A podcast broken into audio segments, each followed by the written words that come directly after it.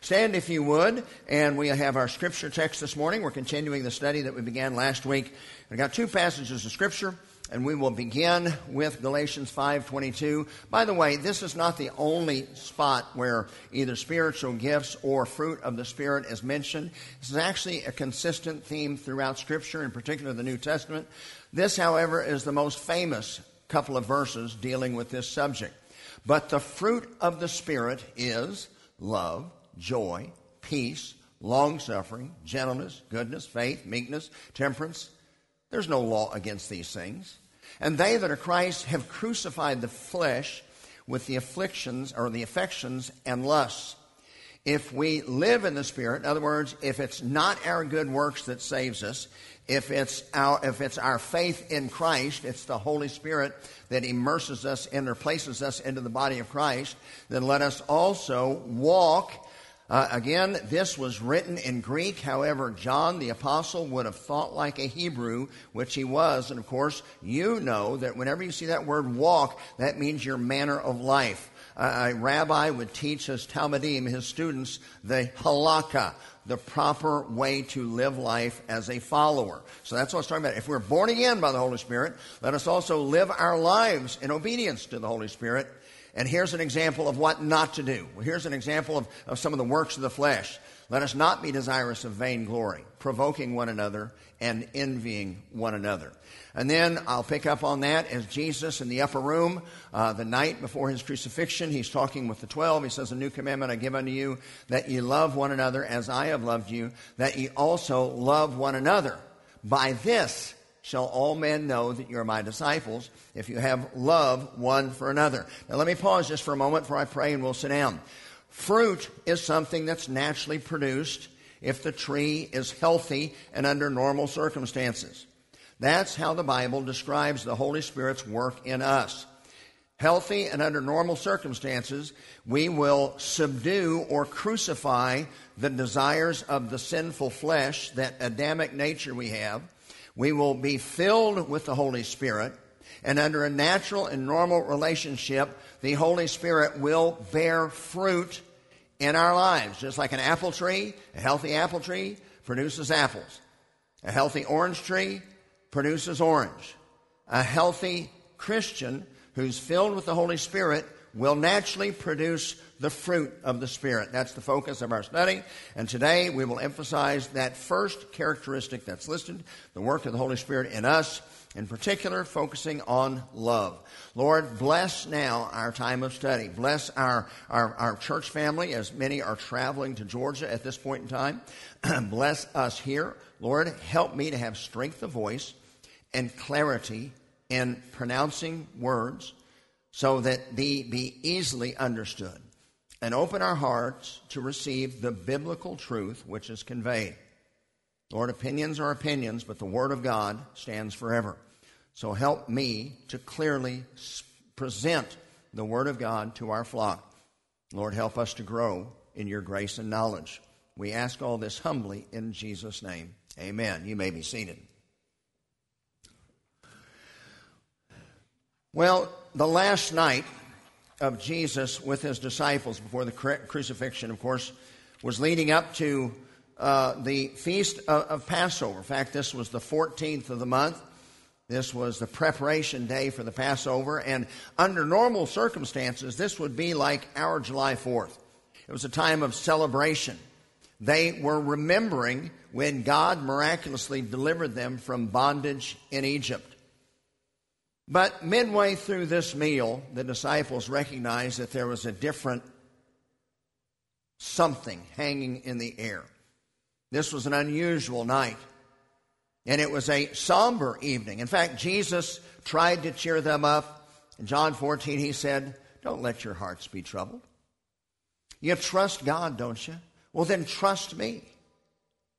In my Father's house are many mansions. If that weren't true, I would tell you. And I'm going to leave you for a while because I'm going to prepare a place for you. If I go and prepare a place for you, then trust me, I will come again and receive you unto myself, that where I am, you may be also. And whether I go, you know. And where I go, you know." Thomas the doubter led in voicing a question for the 12, said, Lord, we don't know where you're going, and we don't know how to get there. Jesus responded to that famous verse 6, Thomas, I am the way. I am the truth. I am the life. No man cometh unto the Father but by me. Then Jesus continued to encourage them. He said, in the meantime, don't worry, I'm not going to leave you as orphans. When I go to the right hand of the Father, I am going to send another parakletos. We talked about that last week.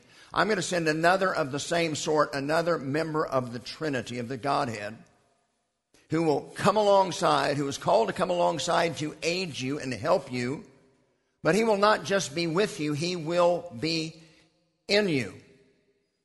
And then Jesus continued to say, now the world hates me. As my followers, the world's going to hate you as well, so you better love one another. As a matter of fact, I want you to love each other the way I have loved you. Now, the word love confuses many in our day. And I think the reason behind that is we have associated love with romance or attraction or warm, fuzzy feelings.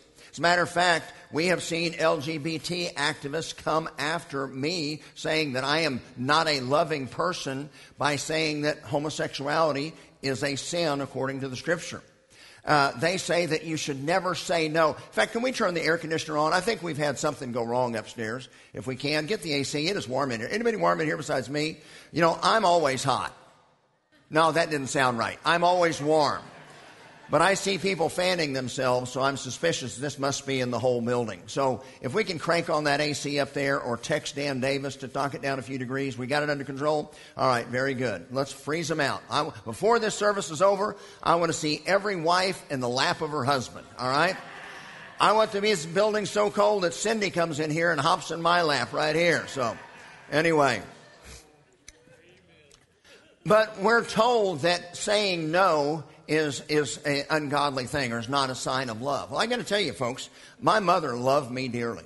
She raised me. She did a great job with me and my brothers because she was that kind of mom. But let me tell you, my mom often shared harsh words with me. In fact, no was a primary part of her vocabulary much of my teenage years. And it was not because she didn't love me, but because she did love me. And we know that to be true. As a matter of fact, the Bible itself says that whom the Lord loves, he chasteneth, and he correcteth every son. So when someone says that no is not a loving answer, actually sometimes no is the loving answer. But some of the confusion that we have in English is because of translation. And the reality is that there are actually 4 completely different words in the Greek language that are all translated as love in English. So the Greek understands there's 4 totally different meanings, but in English we have a tendency of conflating them. First of all, there is the Greek word storge, which means a natural familial love, the kind of love that you have within a family unit. Then you have eros. Obviously, we get the word erotic from eros. So this is referencing the physical intimacy of the sexual relationship that God gave as a gift to be held in holiness between a husband and his wife. Then we have phileo. Now, this is actually better translated like, because it's totally dependent upon the subject. It can be translated attraction or fondness. And as I said a moment ago, it's conditional. I love hamburgers because hamburgers taste good. That's conditional. That's not unconditional. If hamburgers stopped tasting good, then I would stop loving them. In fact, when I had my cancer, radiation killed my taste buds. Very quickly, it got to the point where I did not like to eat. That's how I lost 70 pounds in 6 weeks. It was tough to eat because I did not like to eat. So understand this phileo is a dependent word. It's dependent upon the subject. If you fell in love with your husband because he had rock-hard abs, then you're going to cease to love him when he loses those rock-hard abs. You understand? So all of these 3 are translated love in English, because as you can see on the screen, there are 3 completely different words. And then, of course, there's God's love, agape. This is not an emotion. This is not a feeling. This is an action. It's unconditional, and it's a decision that one makes. Now, when you look at these words, you take this into consideration. When I say something like, I love football and I love my wife, both are true, but the type of love I have for them is completely different. When I say I love donuts and I love children, both are true, but the love I'm referencing is completely different. Three of these types of love, the storge, the eros, and the phileo, are natural. You don't have to be saved to experience that. When somebody's nice to you, you like to be around them. Doesn't matter whether you're saved or not. That is a natural response. However, that one love, agape, is not a natural response. That's God's love, and that's what we're going to be focusing on the rest of this morning. Now, understand that being Jews, the 12 were already familiar with this concept of loving your neighbor. In fact, it was just 2 days earlier, as they were all in the temple with the Messiah, that the Lord Jesus was challenged by various Jewish sects, S-E-C-T-S, as they were trying to trip him up. We'll talk about that more in detail on the week of the Passover, why those 4 days were so significant. But the Sadducees came to Jesus and his disciples in the temple and questioned Jesus about the resurrection. That's when they posed the question, what if a woman was married and didn't have a child and her husband died, so she married his brother, and then before they had a child, the husband died, and she wound up having 7 husbands. Whose wife would she be in eternity? Jesus responded, you don't know the scriptures and you don't know the power of God, and went on to elaborate as he responded to them. Then there was the challenge by the Herodians about whether they should pay tribute to Caesar or not. Jesus said, take a coin out of your pocket. Whose image is on it? Give unto Caesar that which is Caesar's. Give unto God that which is God's. But then the final test was actually the most difficult. The Pharisees came and asked, of the 613 laws in Torah, which is the most important? Well, folks, let me tell you, Jews are a lot like Baptists. If you had two in one room, you'd get 3 different opinions. So this was certain to have a fight break out there in the courtyard of the temple. And Jesus answered with 2 verses, one from the Shema, Deuteronomy 6, the other from Leviticus 19, where Jesus said, here is the whole of the law. Love the Lord your God with all your heart, mind, body, soul, and oomph. And the second adds on to it, love your neighbor as yourself. So understand that loving your neighbor was not a New Testament concept. It was not something that Jesus came up with at that time. Actually, Jesus, being the eternal Word, capital W, did come up with the concept, but he'd given it to the Jewish people 1,500 years in the book of Leviticus. It was part of the Mosaic Law. God had commanded the people of Israel to love their neighbors as they loved themselves. And the meaning is obvious when you consider the verses around it in the text of Scripture. Let's look at it briefly as we pass. Leviticus chapter 19, beginning in verse 9, he says, and when you reap the harvest of your land, thou shalt not wholly reap the corners of thy field, neither shalt thou gather the gleanings of thy harvest. And thou shalt not glean thine vineyard, neither shalt thou gather every grape of thine vineyard. Thou shalt leave them for the poor and the stranger. I am the Lord your God. So one way of loving your neighbor as you love yourself was to be charitable. And that's what he was describing here. Anybody that's read the book of Ruth and recognizes Ruth working in Boaz's field with his permission understand how charity was to work under the law. Rather than just sitting on your blessed assurance and getting a check from the government, a landowner would go and harvest his crop, but he was instructed, don't go all the way to the edges. Leave a little bit around the perimeter. And then as you're harvesting, if you leave a few grapes on the vine, go ahead. If you drop a bunch of grapes, just leave them out there.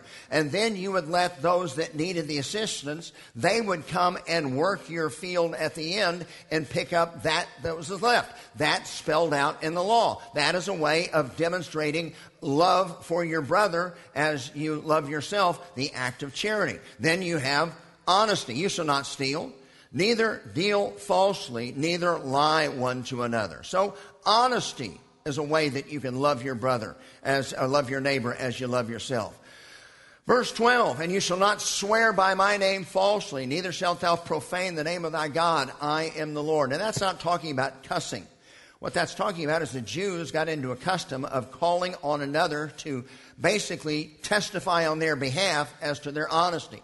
So if they were saying something, they might say, on the lives of my children, I swear. Or by the temple of God, I swear. Or I'm calling God in heaven, I swear. Well, Jesus said, you don't need to do that. If you're an honest person, let your yes be yes, yet your no be no. But this says, you shall not swear by my name falsely. So live truly. If you love your brother as you love yourself, then don't intentionally try to mislead your brother. Verse 13, thou shalt not defraud thy neighbor, neither rob him the wages of him that was hired, shall not abide with thee all night until morning. Basically, that means if you love your brother, pay your debts. Pay your employees on time and pay them fair wages. Don't cheat in business. Verse 14, thou shalt not curse the deaf, nor put a stumbling block before the blind, but shalt fear thy God. I am the Lord. Well, what's that mean? That's exploiting the disadvantage. If you curse the deaf, he can't hear you while you're cursing. If you put a stumbling block in front of the blind, he can't see it in order to avoid it.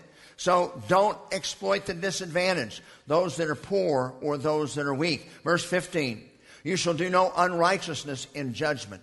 Thou shalt not respect the person of the poor, nor honor the person of the mighty, but in righteousness shalt thou judge thy neighbor. You want to know why the statues of Lady Justice, where she's holding the scales, she's always blindfolded?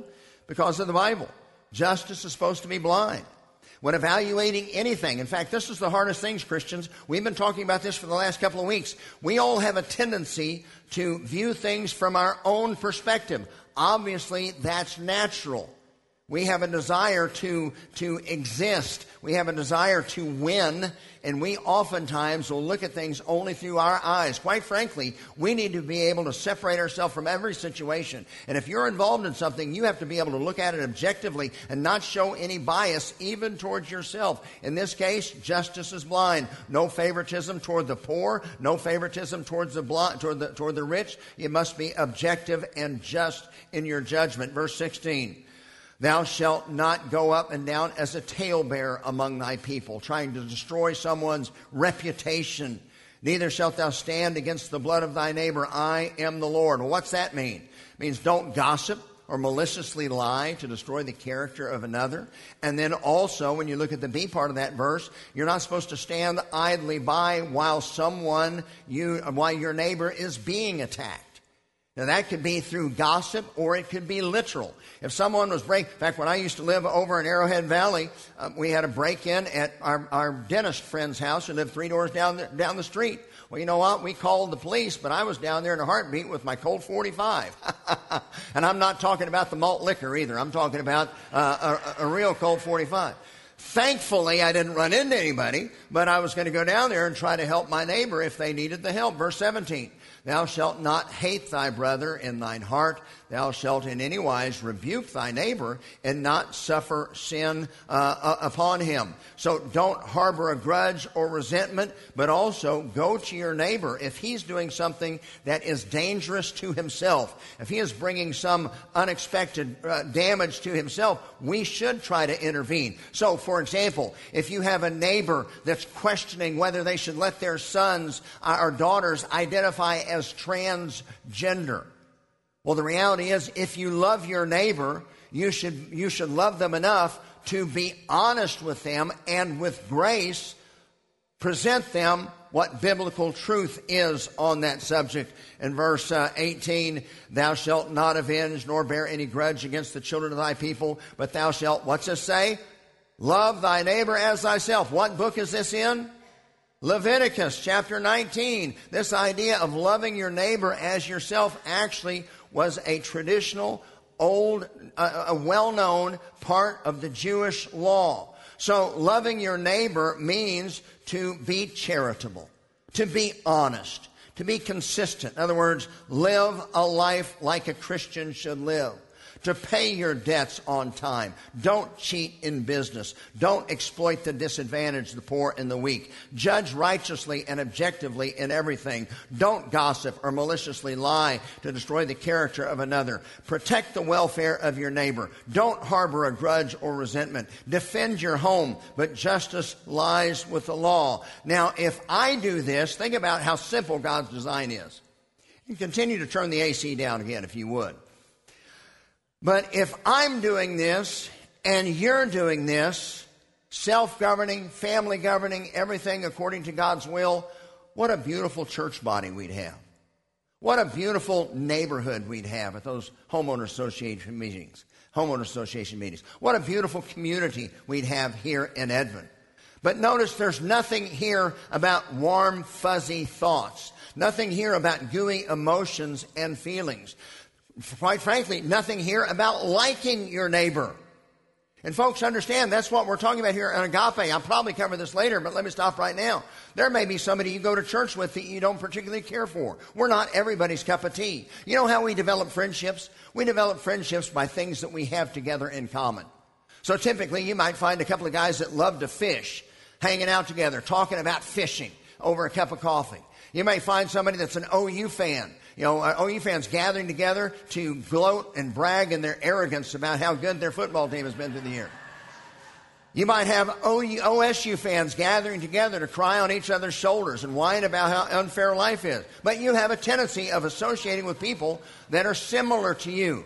So you might not be everybody's cup of tea. If you're Johnny Outdoorsman and like to hunt and then skin the deer and do this, and you're not going to probably have a lot to do with somebody that grew up in Nichols Hills that's in our church. You both have a common Savior in Jesus, and you both love each other as described up here, but it doesn't mean you necessarily have to be out hanging around together every day after church. We want to be courteous, we want to be kind, we want to be truthful with everybody, but you might not be everybody's best friend that you go to church with. Quite frankly, that's okay.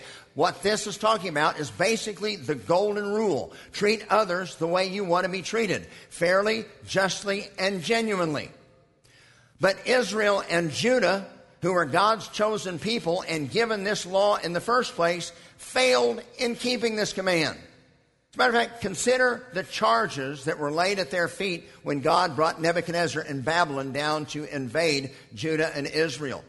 These are the charges, if you look in the books of prophecy. They were dishonest in business. In other words, they were cheating their neighbor and not loving their neighbor. They ignored the year of sabbatical release. Again, that is enslaving in a business situation. You're taking advantage of someone that you can take advantage of rather than loving them as you love yourself. Unjust weights and measures. That's so you can make it a little bit heavy or a little bit light on the scales as you're buying or selling something. Again, that's taking advantage of your neighbor, not loving your neighbor. Removing landmarks, that's stealing private property rights. Again, not loving your neighbor. Bribing judges, that was specifically laid out in Leviticus 17. Justice is blind. We must be objective. No favoritism. Well, not in Israel. That wasn't loving your neighbor. The leaders fed off of their flocks. The pastors were taking advantage of their flocks and fleecing them rather than caring for their flocks. They were disrespectful to their parents. They didn't care for their family. They lived for revelry and drunken parties. They murdered their children. They would take their children. In fact, we're just more sophisticated in how we murder ours. They would actually take a live baby and throw it in a fire to Ashtaroth or Baal, and then they would beat drums to try to drown out that temporary cry as the baby died. We've gone a step ahead of that. We just kill the baby while it's still in the womb. Much cleaner that way, and that way you can't hear the screaming. Folks, we've killed 62 million of them. America is just as sinful as any country that's ever walked down the pike, and that's why we're calling for revival in America. But religion became a big business. They no longer were ashamed of immorality. They even celebrated LGBT Pride Month. I'm not sure it was June in Israel, but they were celebrating the debauchery as well. Things that common sense and God said was evil, they called good. Things that experienced common sense and God called good, they called evil. They were proud and arrogant. Their court system became corrupt. Their government was corrupt. And they denied and abandoned God. So with this background, Jesus said to the 12, you're to be known by love one for another. And the question, obviously, was how could they succeed in keeping this commandment when their forefathers had failed? Well, you know the answer already because I introduced it to the answer last week, and we're going to continue to come back to the same answer. You know what the difference is? The spirit of holiness. Now, last week we considered the squabbling among the 12 over who was most important and who would have the best job when Jesus set up the kingdom as they were walking from the Sea of Galilee down to Jerusalem, leading up to the crucifixion. Then we noted the historical record of the sacrificial lives that they all lived after the resurrection and how all of them, except for John, gave their lives in terrible martyr's death because of their faith faithfulness to the Lord. Well, what changed? What was the difference between those guys going to Jerusalem and those guys that we see after the resurrection? Well, we know what the difference is. Here, they were indwelt with the Spirit of holiness. That was the difference. They had the Holy Spirit indwelling them, and then the obedience of being filled or being led or being controlled by the Holy Spirit day by day. Now with this, remember, John was there in the upper room. In this painting, that would have been him right there next to Jesus. So he was well familiar with this issue and this command. As a matter of fact, the account that we read this morning in our scripture text was taken from the gospel according to John. Now, about 50 years later, John is writing further instructions to his congregation in Ephesus, elaborating on this same topic. And in 1 John chapter 2, verse 7, we see that John says this, "Brethren, I write no new commandment unto you, but an old commandment which you have had from the beginning." 1,500 years old, spelled out there in Leviticus. "The old commandment is the word which ye have heard from the beginning. Again, a new commandment I write unto you." Now, wait a second, John. Is this a new commandment or is this an old commandment? You said it was an old commandment around for 1,500 years. Now you're also saying that it's a new commandment, so which is it? Well, this is both. It's an old commandment in word, yet it is new in character. It's new in the sense of how it can be carried out. I put up there at the bottom of this, the Greeks had two different words for the word new. One meant new according to time. One meant new according to quality. And that's the word that John uses here. So John says the commandment to love one another or love your neighbor as you love yourself is not new in time. In fact, it had been around for 1,500 years since Mount Sinai. But it is new in character. How? Because now they were indwelt by the Spirit of holiness. And as a result, we have a capacity to love our brothers in a new way. We can love them as Christ loved us. As we have received that agape love, then we have the ability to be a conduit and give that agape love to others. Jesus said, "I am not going to leave you as orphans. I am going to send another, allos, another of the same sort, Parakletos, another one who is called to come alongside and help you." And then, of course, Jesus went on to say he will not only be with you, he will, in fact, be in you. Now, this love is not natural. In fact, the supernatural work of the Holy Spirit in us is what produces this love. It's the love of God shed abroad in our hearts and demonstrated by the Spirit of God that bears fruit within us. The fruit is what God produces through us, and it's done supernaturally. We grow in His knowledge, and we surrender to His will in humble obedience. So, as we said last week, we are indwelt the moment you ask Jesus to come into your heart. That's on Him. Jesus promised, in fact, Paul says in the book of Romans, if you don't have the Spirit of Christ within you, then you're not His. Jesus said in John 14 and John 15, if you are a follower of mine, the Holy Spirit will not only be with you, but in you. So that's something that He does. In fact, the Scripture says that He baptizes us into the body of Christ through the baptism or the immersion or the work of the Holy Spirit. We are sealed. We are marked authentic, and we are sealed as if that symbolizes ownership by the Spirit of holiness. And we are indwelt by the Spirit of holiness when we give our hearts and lives to Christ. However, it is up to us to be obedient and be filled by the Holy Spirit.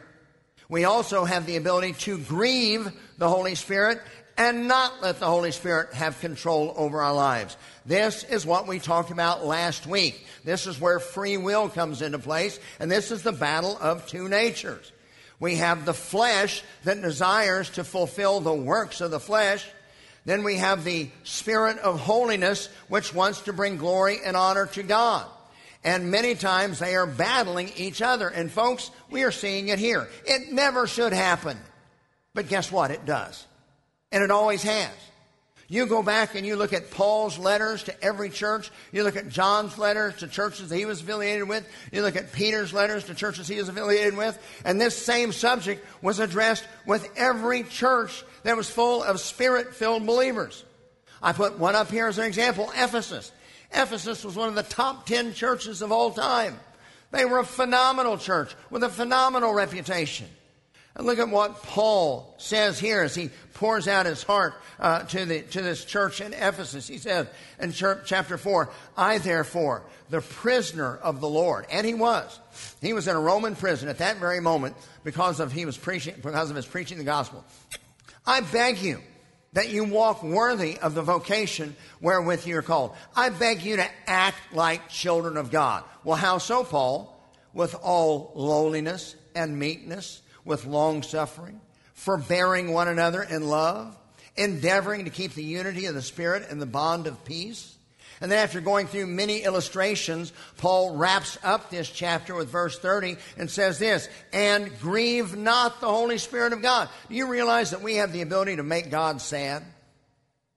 We can sadden God's heart by our willful, stubborn disobedience. And grieve not the Holy Spirit of God, whereby ye are sealed until the day of redemption. Now here's some elaboration on how we can grieve the Holy Spirit. Let all bitterness and wrath and anger and clamor and evil speaking be put away from you with all maliciousness. Instead, be kind one to another, tenderhearted, forgiving one another, even as God for Christ's sake has forgiven you. That's the church of Ephesus. You have the same thing, the church of Philippi, the same thing to the churches in Galatia. Every New Testament church, Paul or John or James or whoever or Peter had to stop and address this issue.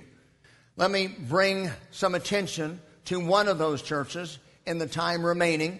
That's one of the most famous churches.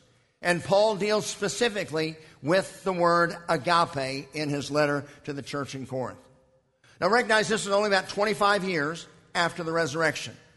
Paul the apostle was having trouble with this childish, immature, selfish church congregation in Corinth, Greece. Now, I really don't understand why so many modern churches in our era want to imitate the Corinthians. Quite frankly, of all the churches that are listed out there, Corinth is one of the most childish, immature assemblies that are listed anywhere in the Bible. Nevertheless, we seem to hold Corinth up as the church we try to emulate. But in 1 Corinthians, we see a lot of the charges that God was laying against them, one of which is they were full of cliques and divisions. They took pride in who led them to the Lord. Chapter 1, they took pride in who their particular preacher was. Some were followers of Apollos. Some were followers of Peter. Some were followers of James. Well, folks, can you imagine sending an email one to another that said Team Apollos on it or Team Peter on it? Let me tell you, folks, there's only one team. Should be Team Jesus. Everything that any of us do anywhere at any time should be all about Jesus and not about some man that you happen to have developed a friendship with.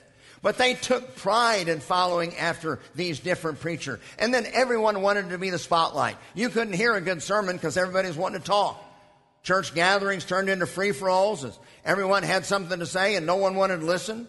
Sexual immorality was going on unchecked in the church. Their church agape feasts, where they would come together in a church fellowship or a potluck dinner, turned into drunken pride fests. And they were all battling over who was most important or who had the most important gift. Oh, I can speak in tongues. Well, I can heal. Well, I can do this. Well, I'm more important than you are because I've got this gift. And Paul calls them to the carpet. And he said this while correcting their pride and their desire to have the most important spiritual gifts. He said, let me tell you about the greatest gift you can possibly possess, and that is agape love. And then these next few verses in the beginning of chapter 13 are what we call historically now the love chapter. In fact, quite frankly, this is part of the counseling I go through in premarital counseling with a couple that's going to get married. In fact, I read from it and talk about it in the weddings that I perform. And in fact, according to Ephesians chapter 5, agape is the foundational love for marriage. But remember, this passage wasn't directed specifically to couples. This was directed specifically to a church family that were selfish, self-centered, and vicious towards each other, And again, Jesus said they were to be known by their love one for another. So that's what Paul is addressing and attacking. And Paul said in our text that fruit of the Holy Spirit should naturally be produced in a healthy body if it's functioning normally. And Paul's trying to teach them about agape. Of all the gifts you desire, of all the showy gifts you have, oh, I want this gift. I want the gift of discernment. I want the gift of tongues. I want the blah, blah, blah, blah, blah. Said if you don't have love, then you're nothing but a lot of noise. And then he goes on to elaborate in a New Testament sense, slightly different, not contradicting, just emphasizing a little difference, as Israel was now not their own self-governing nation, as now Christians were living in the Roman Empire. And Paul teaches them about agape. He says, let me teach you about it. Agape suffers long. What that mean? That means agape is patient, slow to anger, long-tempered. Proverbs 16, oops, I had it up there already. Proverbs 16 says this, he that is slow to anger is better than a mighty man who conquers a city. Now understand, patience does not mean that justice is denied. Patience means that justice is delayed. When God pronounced judgment on the earth and said, I'm going to destroy it with a flood, he waited 120 years and let Noah preach a sermon of repentance every day as he was constructing the ark. Why was that? God's long suffering. Peter elaborates about God's long suffering. People that say, well, you know, people have been looking for the Lord to return for 2,000 years. Well, where is he? Well, Peter says, God is not slack concerning his promises, as some men consider slackness. But God is long-suffering. Why, Peter? Because God is not willing that any should come into judgment. He would much prefer that all come to repentance. That's why God is patient. So justice is not eliminated, it's just delayed. We are to be patient with how we deal with one another. Next one, patience is kind. Well, the easiest way to understand kind is by looking at the antonyms. Rude, inconsiderate, thoughtless, hateful, mean. You know, even if you have to correct somebody or instruct somebody, you can do it humbly and with kindness. You don't have to be obnoxious. Love is not jealous of others. Love is not boastful or proud. Understand that pride and arrogance and conceit were characteristics that tripped up the devil. But humility and service and sacrifice are characteristics that describe our Savior. And I also highlighted up there what's very important. Envy and pride do not demonstrate a love for others. They demonstrate a love for yourself, and they lead to a resentment of others. Agape does not behave itself unseemly, or in other words, does not misbehave or act rudely or act ugly. Agape is not self-seeking. Agape is others-serving. And as I've mentioned a couple of churches already, we've already glanced at a church in Ephesus being rebuked for their lack of love. We're right now dealing with the church in Corinth being rebuked. Consider what Paul said to the great church in Philippi. By the way, when you read Philippians, Paul doesn't have much negative to say about it, but he did pause and say this. He said, you guys are breaking my heart. Fulfill my joy that you be of one accord, having the same love of one mind. Let nothing be done through strife or vainglory, but in lowliness of mind let each esteem others more important than themselves. Look not every man on his own things, but every man also on the things of others. This is the mind of Christ. Let this mind be in you, which also was in Christ Jesus. Paul goes on, says that agape is not easily provoked. In other words, doesn't easily fly into rage when injured. Now, folks, Solomon says there is a time for all things. And as I read through the Gospels, I see times where the Bible says that Jesus was angry with those around him. And Jesus at many times was angry with the actions of the Pharisees. So sometimes a righteous anger may be, in the end, a right response. But agape controls a quick trigger.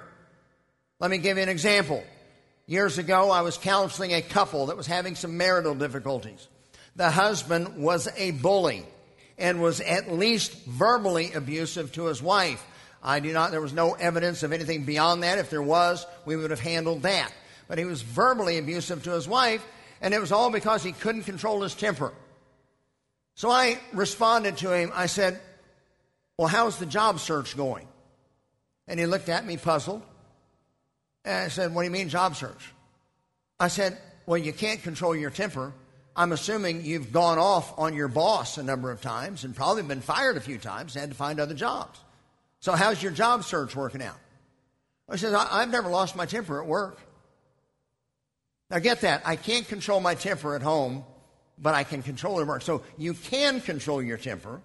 You choose not to control your temper when you're at home with your wife, because there you can be a bully and think you can get away with it. Folks, that is not a demonstration of agape. There may be righteous indignation at some point, but we should not have a quick trigger. Agape thinketh no evil. That, the Jewish commentary says, doesn't keep record of wrongs to bring up at a later date. So, in particular, ladies, you can't bring up something that your husband did 20 years ago in a fight that you have tomorrow. Once you say you're forgiven, then it's forgiven, and you can't bring it up again after that. But doesn't keep track of wrongdoings. You can keep track and count the blessing. Rejoices not in iniquity, but rejoices in the truth. Now again, remember, this is a church congregation that Paul was addressing. And believe it or not, some of them were so selfish and self-centered that they were rejoicing when something bad happened to one of their fellow church members. It shouldn't be that way. Love never breaks down, never loses faith, never loses hope, never wears out. The most important thing Paul says about this characteristic is love never fails.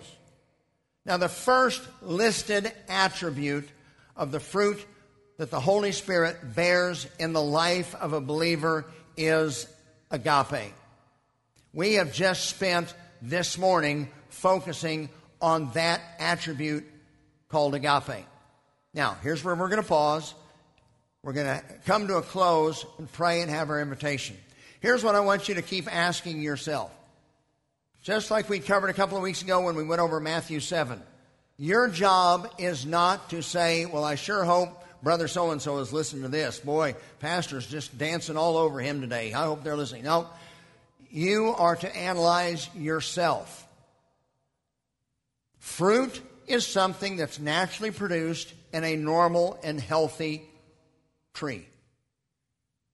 The fruit of the Spirit should naturally be produced in us if we are indwelt by the Holy Spirit and then surrendered to the control of the Holy Spirit.